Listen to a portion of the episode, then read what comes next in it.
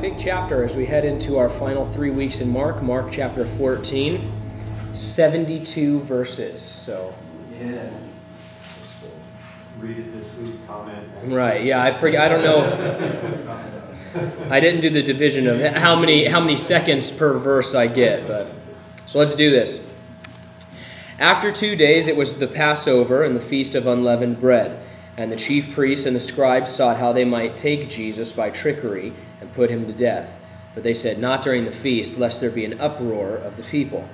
And being in Bethany at the house of Simon the leper, as he sat at the table, a woman came, having an alabaster flask of very costly oil of spikenard. And she broke the flask and poured it on his head. But there were some who were indignant among themselves and said, Why was this fragrant oil wasted? For it might have been sold for more than three hundred denarii and given to the poor. They criticized her sharply. But Jesus said, Let her alone. Why do you trouble her? She has done a good work for me, but you have the poor with you always, and whenever you wish, you may do them good. But me you do not have always. She has done what she could. She has come beforehand to anoint my body for burial. Assuredly, I say to you, wherever this gospel is preached in the whole world, what this woman has done will also be told as memorial to her. Then Judas Iscariot, one of the twelve, went to the chief priests to betray him to them. And when they heard it, they were glad, and they promised to give him money. So he sought how he might conveniently betray him. Now, on the first day of the unleavened bread, when they killed the Passover lamb, his disciples said to him, Where do you want us to go and prepare that you may eat the Passover? And he sent out two uh, of his disciples and said to them, Go into the city, and a man will meet you carrying a pitcher of water. Follow him. Wherever he goes in, say to the master of the house, The teacher says, Where is the guest room in which I may eat the Passover with my disciples? Then he will show you a large upper room, furnished and prepared. There make ready for us. So his disciples went out and came into the city and found it just as he had said to them, and they prepared the Passover. In the evening he came with the twelve. Now, as they sat and ate, Jesus said, Assuredly I say to you, one of you who eats with me will betray me. And they began to be sorrowful and say to him one by one, Is it I? And another said, Is it I? He answered and said to them, It is one of the twelve who dips with me in the dish. The Son of Man indeed goes just as it is written of him, but woe to that man by whom the Son of Man is betrayed. It would have been good for that man if he had never been born. And as they were eating, Jesus took bread, blessed and broke it, and gave it to them, and said, Take, eat, this is my body. Then he took the cup, and when he had given thanks, he gave it to them, and they all drank from it. And he said to them, This is my blood of the new covenant, which is shed for many. Assuredly, I say to you, I will no longer drink of the fruit of the vine until that day when I drink it new in the kingdom of God. And when they had sung a hymn, they went out to the Mount of Olives. Then Jesus said to them, All of you will be made to stumble because of me this night, for it is written, I will strike the shepherd, and the sheep will be scattered. But after I have been raised, I will go before you to Galilee. Peter said to him, Even if all are made to stumble, yet I will not be. Jesus said to him, Assuredly I say to you that today, even this night, before the rooster crows twice, you will deny me three times. But he spoke more vehemently, If I have to die with you, I will not deny you. And they all said likewise. Then they came to a place which was named Gethsemane. And he said to his disciples, Sit here while I pray. And he took Peter, James, and John with him. And he began to be troubled and deeply distressed. And he said to them, My soul is exceedingly sorrowful, even to death. Stay here and watch. He went a little farther and fell on the ground and prayed that if it were possible, the hour might pass from him. And he said, Abba, Father, all things are possible for you. Take this cup away from me. Nevertheless, not what I will, but what you will. Then he came and found them sleeping and said to Peter, Simon, are you sleeping? Could you not watch one hour? Watch and pray, lest you enter into temptation. The spirit indeed is willing, but the flesh is weak. Again he went away and prayed and spoke the same words. And when he returned, he found them asleep again, for their eyes were heavy, and they did not know what to answer him. Then he came the third time and said to them, Are you still sleeping and resting? It is enough. The hour is come. Behold, the Son of Man is being betrayed into the hands of sinners. Rise, let us be going. See, my betrayer is at hand. And immediately, while he was still speaking, Judas, one of the twelve, with a great multitude, with swords and clubs, came from the chief priests and scribes uh, and the elders. Now his betrayer had given them a signal, saying, Whoever I kiss, he is the one. Seize him and lead him away safely. And as soon as he had come, he immediately he went up to Jesus and said to him, Rabbi, Rabbi. And he kissed him. Then they laid their hands on Jesus and took him, and one of those who stood by drew his sword and struck the servant of the high priest and cut off his ear. And Jesus answered and said to him, Have you come out as against a robber with swords and clubs to take me? I was daily with you in the temple teaching, and you did not seize me, but the scriptures must be fulfilled. Then they all forsook him and fled. Now a certain young man followed him, having a linen cloth thrown around his naked body. And the young men laid hold of him, and he left the linen cloth and fled from them naked. And, uh, and they led Jesus away to the high priest, and with him were assembled all the chief priests, the elders, and the scribes. But Peter followed him at a distance, right into the courtyard of the high priest. And he sat with the servants, warmed himself at the fire. Now the chief priests and all the council sought testimony against Jesus to put him to death, but found none. For many bore false witness against him, but their testimonies did not agree. Then some rose up and bore false witness against him, saying, We heard him say, I will destroy this temple made with hands and within three days I will build another made without hands. But not even then did their testimony agree. When the high priest stood up in the midst and asked Jesus, saying, Do you answer nothing? What is it these men testify against you? But Jesus kept silent and answered him nothing. Again the high priest asked him, saying to him, Are you the Christ, the Son of the Blessed? Jesus said, I am. And you will see the Son of Man sitting at the right hand of the power and the coming with the uh, clouds of heaven. Then the high priest tore his clothes and said, What further need do we have of witnesses? You have heard the blasphemy. What do you think? They all condemned him, deserving of death. Then some began to spit on him, and to blindfold him, and to beat him, and to say to him, Prophesy. And the officers struck him with the palms of their hands. Now, as Peter was below in the courtyard, one of the servant girls of the high priest came. When she saw Peter warming himself, she looked at him and said, you also were with Jesus of Nazareth. But he denied it, saying, I neither know nor understand what you are saying. And he went out on the porch, and a rooster crowed. And the servant girl saw him again, again, and began to say to those who stood by, Yeah, this is one of them. But he denied it again. And a little later, those who stood by said to Peter again, Surely you are one of them, for you are a Galilean. Your speech shows it. Then he began to curse and swear, I do not know this man of whom you speak. A second time the rooster crowed. Uh, then Peter called to mind the word that Jesus had said to him, Before the rooster crows twice, you will deny me three times. And when he thought about it, he wept. So obviously, there's a lot going on in this chapter.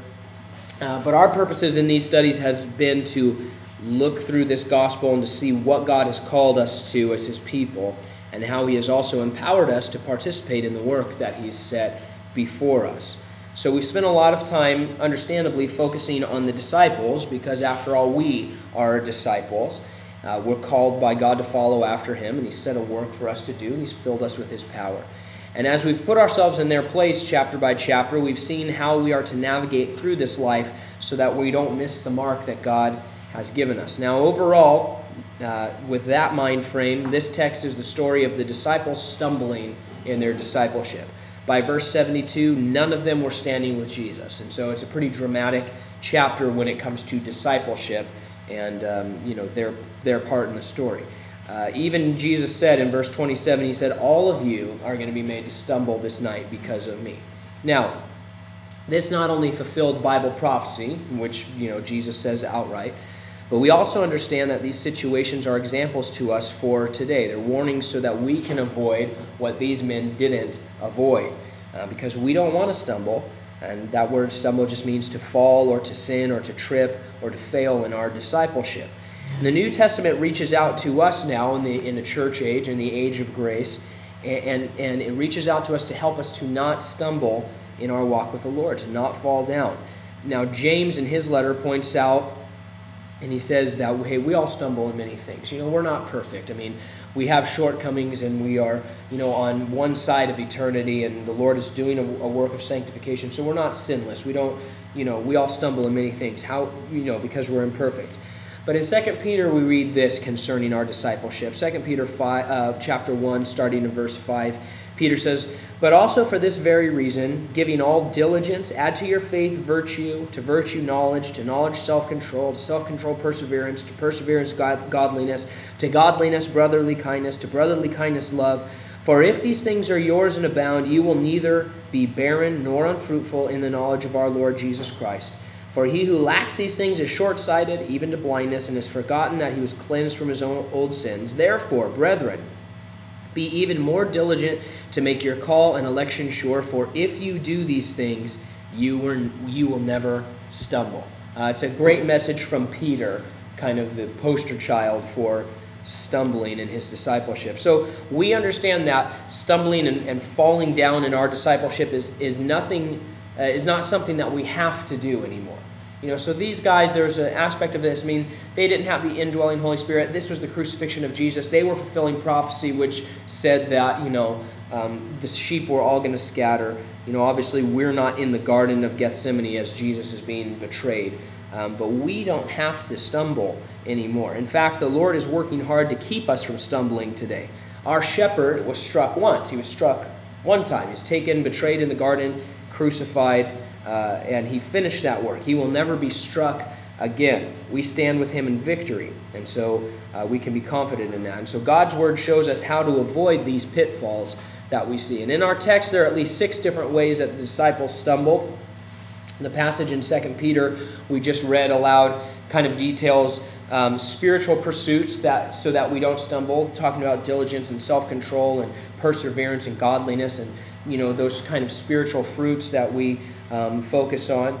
Um, so if Second Peter talks about spiritual pursuits to avoid stumbling, Mark chapter 8, we can see practical pursuits so that we can avoid stumbling as we continue pursuing Jesus and his work in our lives today. So here are the things that we see. First, the disciples were very critical of others. Uh, Mary comes in. It doesn't identify her in this text, but in the other Gospels, we know it as Mary. Uh, Magdalene comes in, pours her expensive oil out on Jesus in a wonderful act of worship.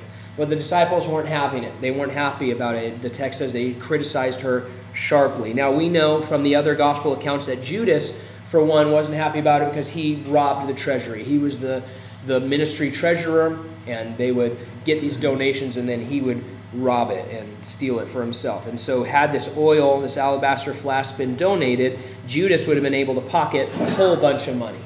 Uh, but our text points out that a number of the disciples were upset. It wasn't just Judas. It says uh, uh, they, them, they were criticizing her sharply. So they, they criticized her and started giving their analysis of what she, as a follower of Jesus, should have done. Now, Jesus just shut that down. He says, hey, stop it. Leave her alone. He said, listen, she's doing the right thing here. And if you desired to give to the poor, you could do that anytime you wanted, is what Jesus said. Now, of course, these are the same disciples who had kind of a bad habit, as we've seen, of sending people away hungry and keeping children from coming to Jesus and, and, and things like that. And, and so it's not that they were so busy spending every penny to give to the poor, they had just gotten really great at critiquing what other people were doing. Uh, you know, well, you shouldn't have done that. You know, you should have done this, you know. Uh, but that's not what we're called to do as Christians. We are called to action, not criticism. That doesn't mean we have to agree with everyone or everything that people do. It doesn't mean that we don't take a stand on what we believe to be right uh, or what you know what kind of method we believe the Lord has called us to. But as Christians, I think in general, the Christians, you know, in this place and time, we spend too much time criticizing others when we could be worshiping the Lord ourselves or reaching out uh, to those who need it ourselves. So we need to remember that what Jesus said, if they're not against us, then they're for us. You know, and Jesus isn't, wasn't in the business of saying, okay, let's look at everybody and, and criticize everything everybody else is doing instead of doing something ourselves. So they, they come to her and they say, You should have given that to the poor. Well, the real question is, what are you giving to the poor, disciples? Like, that's what you wanted to ask these guys who are complaining about her. Okay, so you have a lot of armchair opinions. Okay, so what are you doing today, you know, to worship the Lord, to reach out to the poor, those sorts of things? Second, a stumbling stone for them was thinking more highly of themselves than they ought to have. Jesus there is predicting his betrayal Peter says, Hey, man, even if everyone forsakes you, I'm not going to stumble because I'm a better disciple than everybody else here. Effectively, that's what Peter was saying. And then the text says that they all said the same thing. It must have been a fun situation for, for the 12 of them, is where Peter says, Hey, I'm a better disciple than these other deadbeats sitting here. And then everybody else, Well, no, I'm a better disciple than all these deadbeats sitting here, you know? And um, they just started ranking themselves above other Christians. They started ranking themselves above other people. They were real confident in their personal discipleship. Uh, but they were confident in a discipleship that hadn't been fully tested yet. Uh, uh, there had been, you know, definitely been friction for them. There was tension between them and Herod, you know, the ministry of Jesus and, the, and Herod. There, there was tension between them and the Pharisees, them and Rome. I mean, there was tension. It wasn't that everything they did was easy, but the real test of their faith was coming in the Garden of Gethsemane, and that hadn't happened yet. And so they were talking about how strong they were and how ne- they would never forsake and how they were better than all of these other people standing around here. But they were talking from a position of where they had never been tested and where that faith hadn't been tried. Now, this is why Paul encourages us not to think more highly of ourselves than we ought to think. I mean, he says that outright to us. Instead, we should just rely on the Lord and His filling and His directing because we've done nothing. Our awesomeness is non existent. We have to remember that. You know, it's the Lord's direction, it's the Lord's power, it's the Lord's work in our life. I'm just the vessel by which the Lord does something and, and the Lord glorifies Himself. And so it has nothing to do with, you know, me, it has to do with the power of God and my willingness to be subject to God. And no one is exempt from the potential to err and to fall down in our walk with the Lord. No one is, is there yet. No one is, you know, uh, no one is exempt from those dangers. Third, the guy stumbled by giving into temptation. Jesus goes to pray there in the garden, brings Peter, James, and John with him. And he says, Guys, you need to pray so that you don't enter into temptation. That's what you need to do, so your faith can be strengthened. Uh, but they gave in to the bodily urge to quit and to sleep. And they did it three times, which is you know, certainly embarrassing. You know, the text points out, hey, Jesus came back to them and they didn't even know what to say because they just kept falling asleep. Uh, but when we start giving into temptation, whether it's the urge to sleep when we should be serving or the urge to sin, that's when we're stumbling. That's when we fall down in our discipleship because we're allowing ourselves to be governed by something other than the Spirit and His power. Uh, they stumbled because they chose sleep over prayer, they chose the natural over the spiritual, and they didn't fight against that uh, tempting urge. And the same thing can happen to us if we're not careful. Fourth, Peter stumbled when he tried to do something ungodly in the name of Jesus. So Judas and the mob come to the garden. Uh, you know, to take Jesus, what does Peter do? Runs out with his sword and takes a guy's ear off. Thanks, Peter. Like, great job. That, that had nothing to do with Jesus. Did that have anything to do with Jesus? No. It had nothing to do with Jesus at all. We learn in the other Gospels that Jesus had to like pause everything that was happening so that he could fix this guy's ear, the servant of the high priest, and be like, okay, everybody hold up for a second. I've got to do a miracle right here because Peter's hacking people's ears off. You know, it's kind of, it's comical. I mean, it's embarrassing. But we need to understand that stumbling in our discipleship and in following after the Lord isn't always about going out and committing a sin in the sense of lust or anger or doing something like that. Sometimes we stumble when we bolt out and think we're doing something for God that God has never led us to do. You know, the Lord never asked Peter to do that. The Lord never, you know, gave Peter the idea to do that. That was not anything that Jesus wanted Peter to do. And what we do from time to time, if we're not careful, is that we decide to tack God's name on our banner and think that no matter what we're doing, it must be good. Because after all, look at the name on my marquee outside. What I'm doing is good because I, I'm saying I'm doing it in the name of the Lord.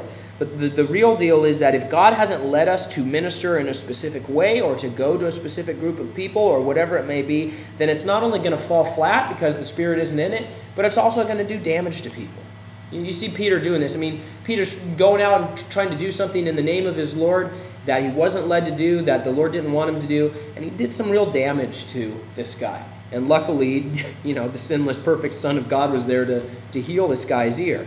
But don't be the guy that carries the name of Jesus into a battle you're not supposed to be in. Uh, that, that's not godly, that's a failure. That is a stumbling in our discipleship. Fifth, the guy stumbled by being unprepared. Uh, I see this in the example of the young man there in verses 51 and 52. We believe that young man to be Mark himself, uh, according to most scholars. But he had thrown on this linen cloth, the text says. He didn't have the proper clothes, and when they tried to grab him and take him, arrest him there, it says the cloth came off and he ran away just naked. Uh, now, devotionally, I think it's interesting to think about the way that we sometimes go out into life without putting on the proper spiritual clothing.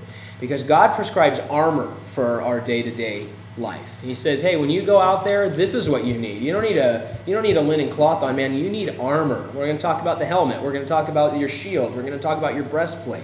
And we need to put those things on. We need to put on a proper, you know, spiritual preparedness for what we face. We need to be ready for the opposition and the task we're facing. I mean, seriously, if you think about this, what, what was Mark going to do, like, with a piece of, of fabric on? So he was naked for some reason. I mean, this is a little bit weird, but I mean, if we think through this, so he's naked. He puts a tablecloth on, effectively, uh, and it came off pretty easy. Obviously, it wasn't like it was girded on him. So what was he going to do with this with, with this kind of you know clothing? He wasn't going to serve anybody because he's got to keep his tablecloth closed. He wasn't going to. He wasn't ready to get his hands dirty doing work. You know, he wasn't ready to make a stand with Jesus. I mean, he was just unprepared for the task at hand. Uh, sixth thing, the guys stumbled because they were unwilling to pay the price of discipleship, and obviously that is the most highlighted, um, you know, area in our text.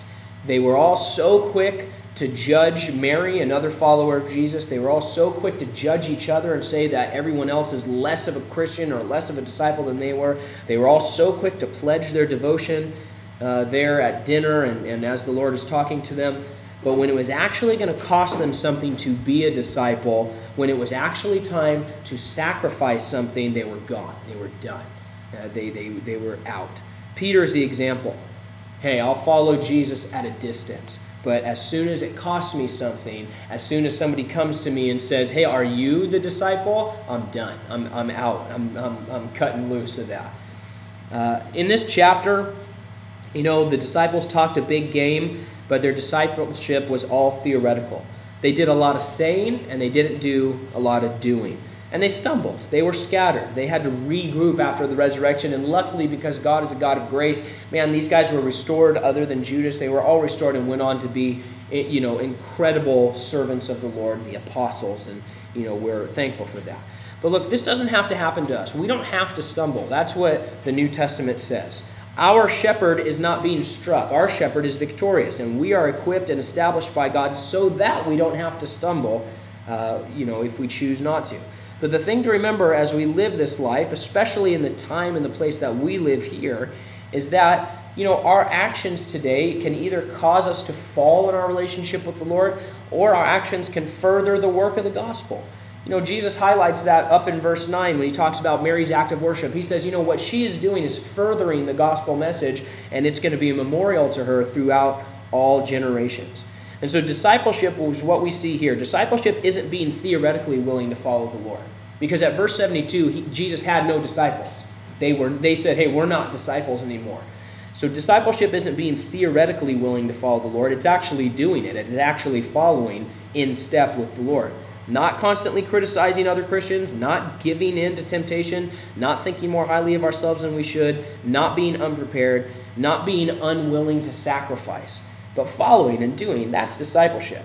Now, that doesn't mean that all of us are going to have to die today for our faith. Probably none of us today are going to be martyred for our faith, and I'm thankful for that.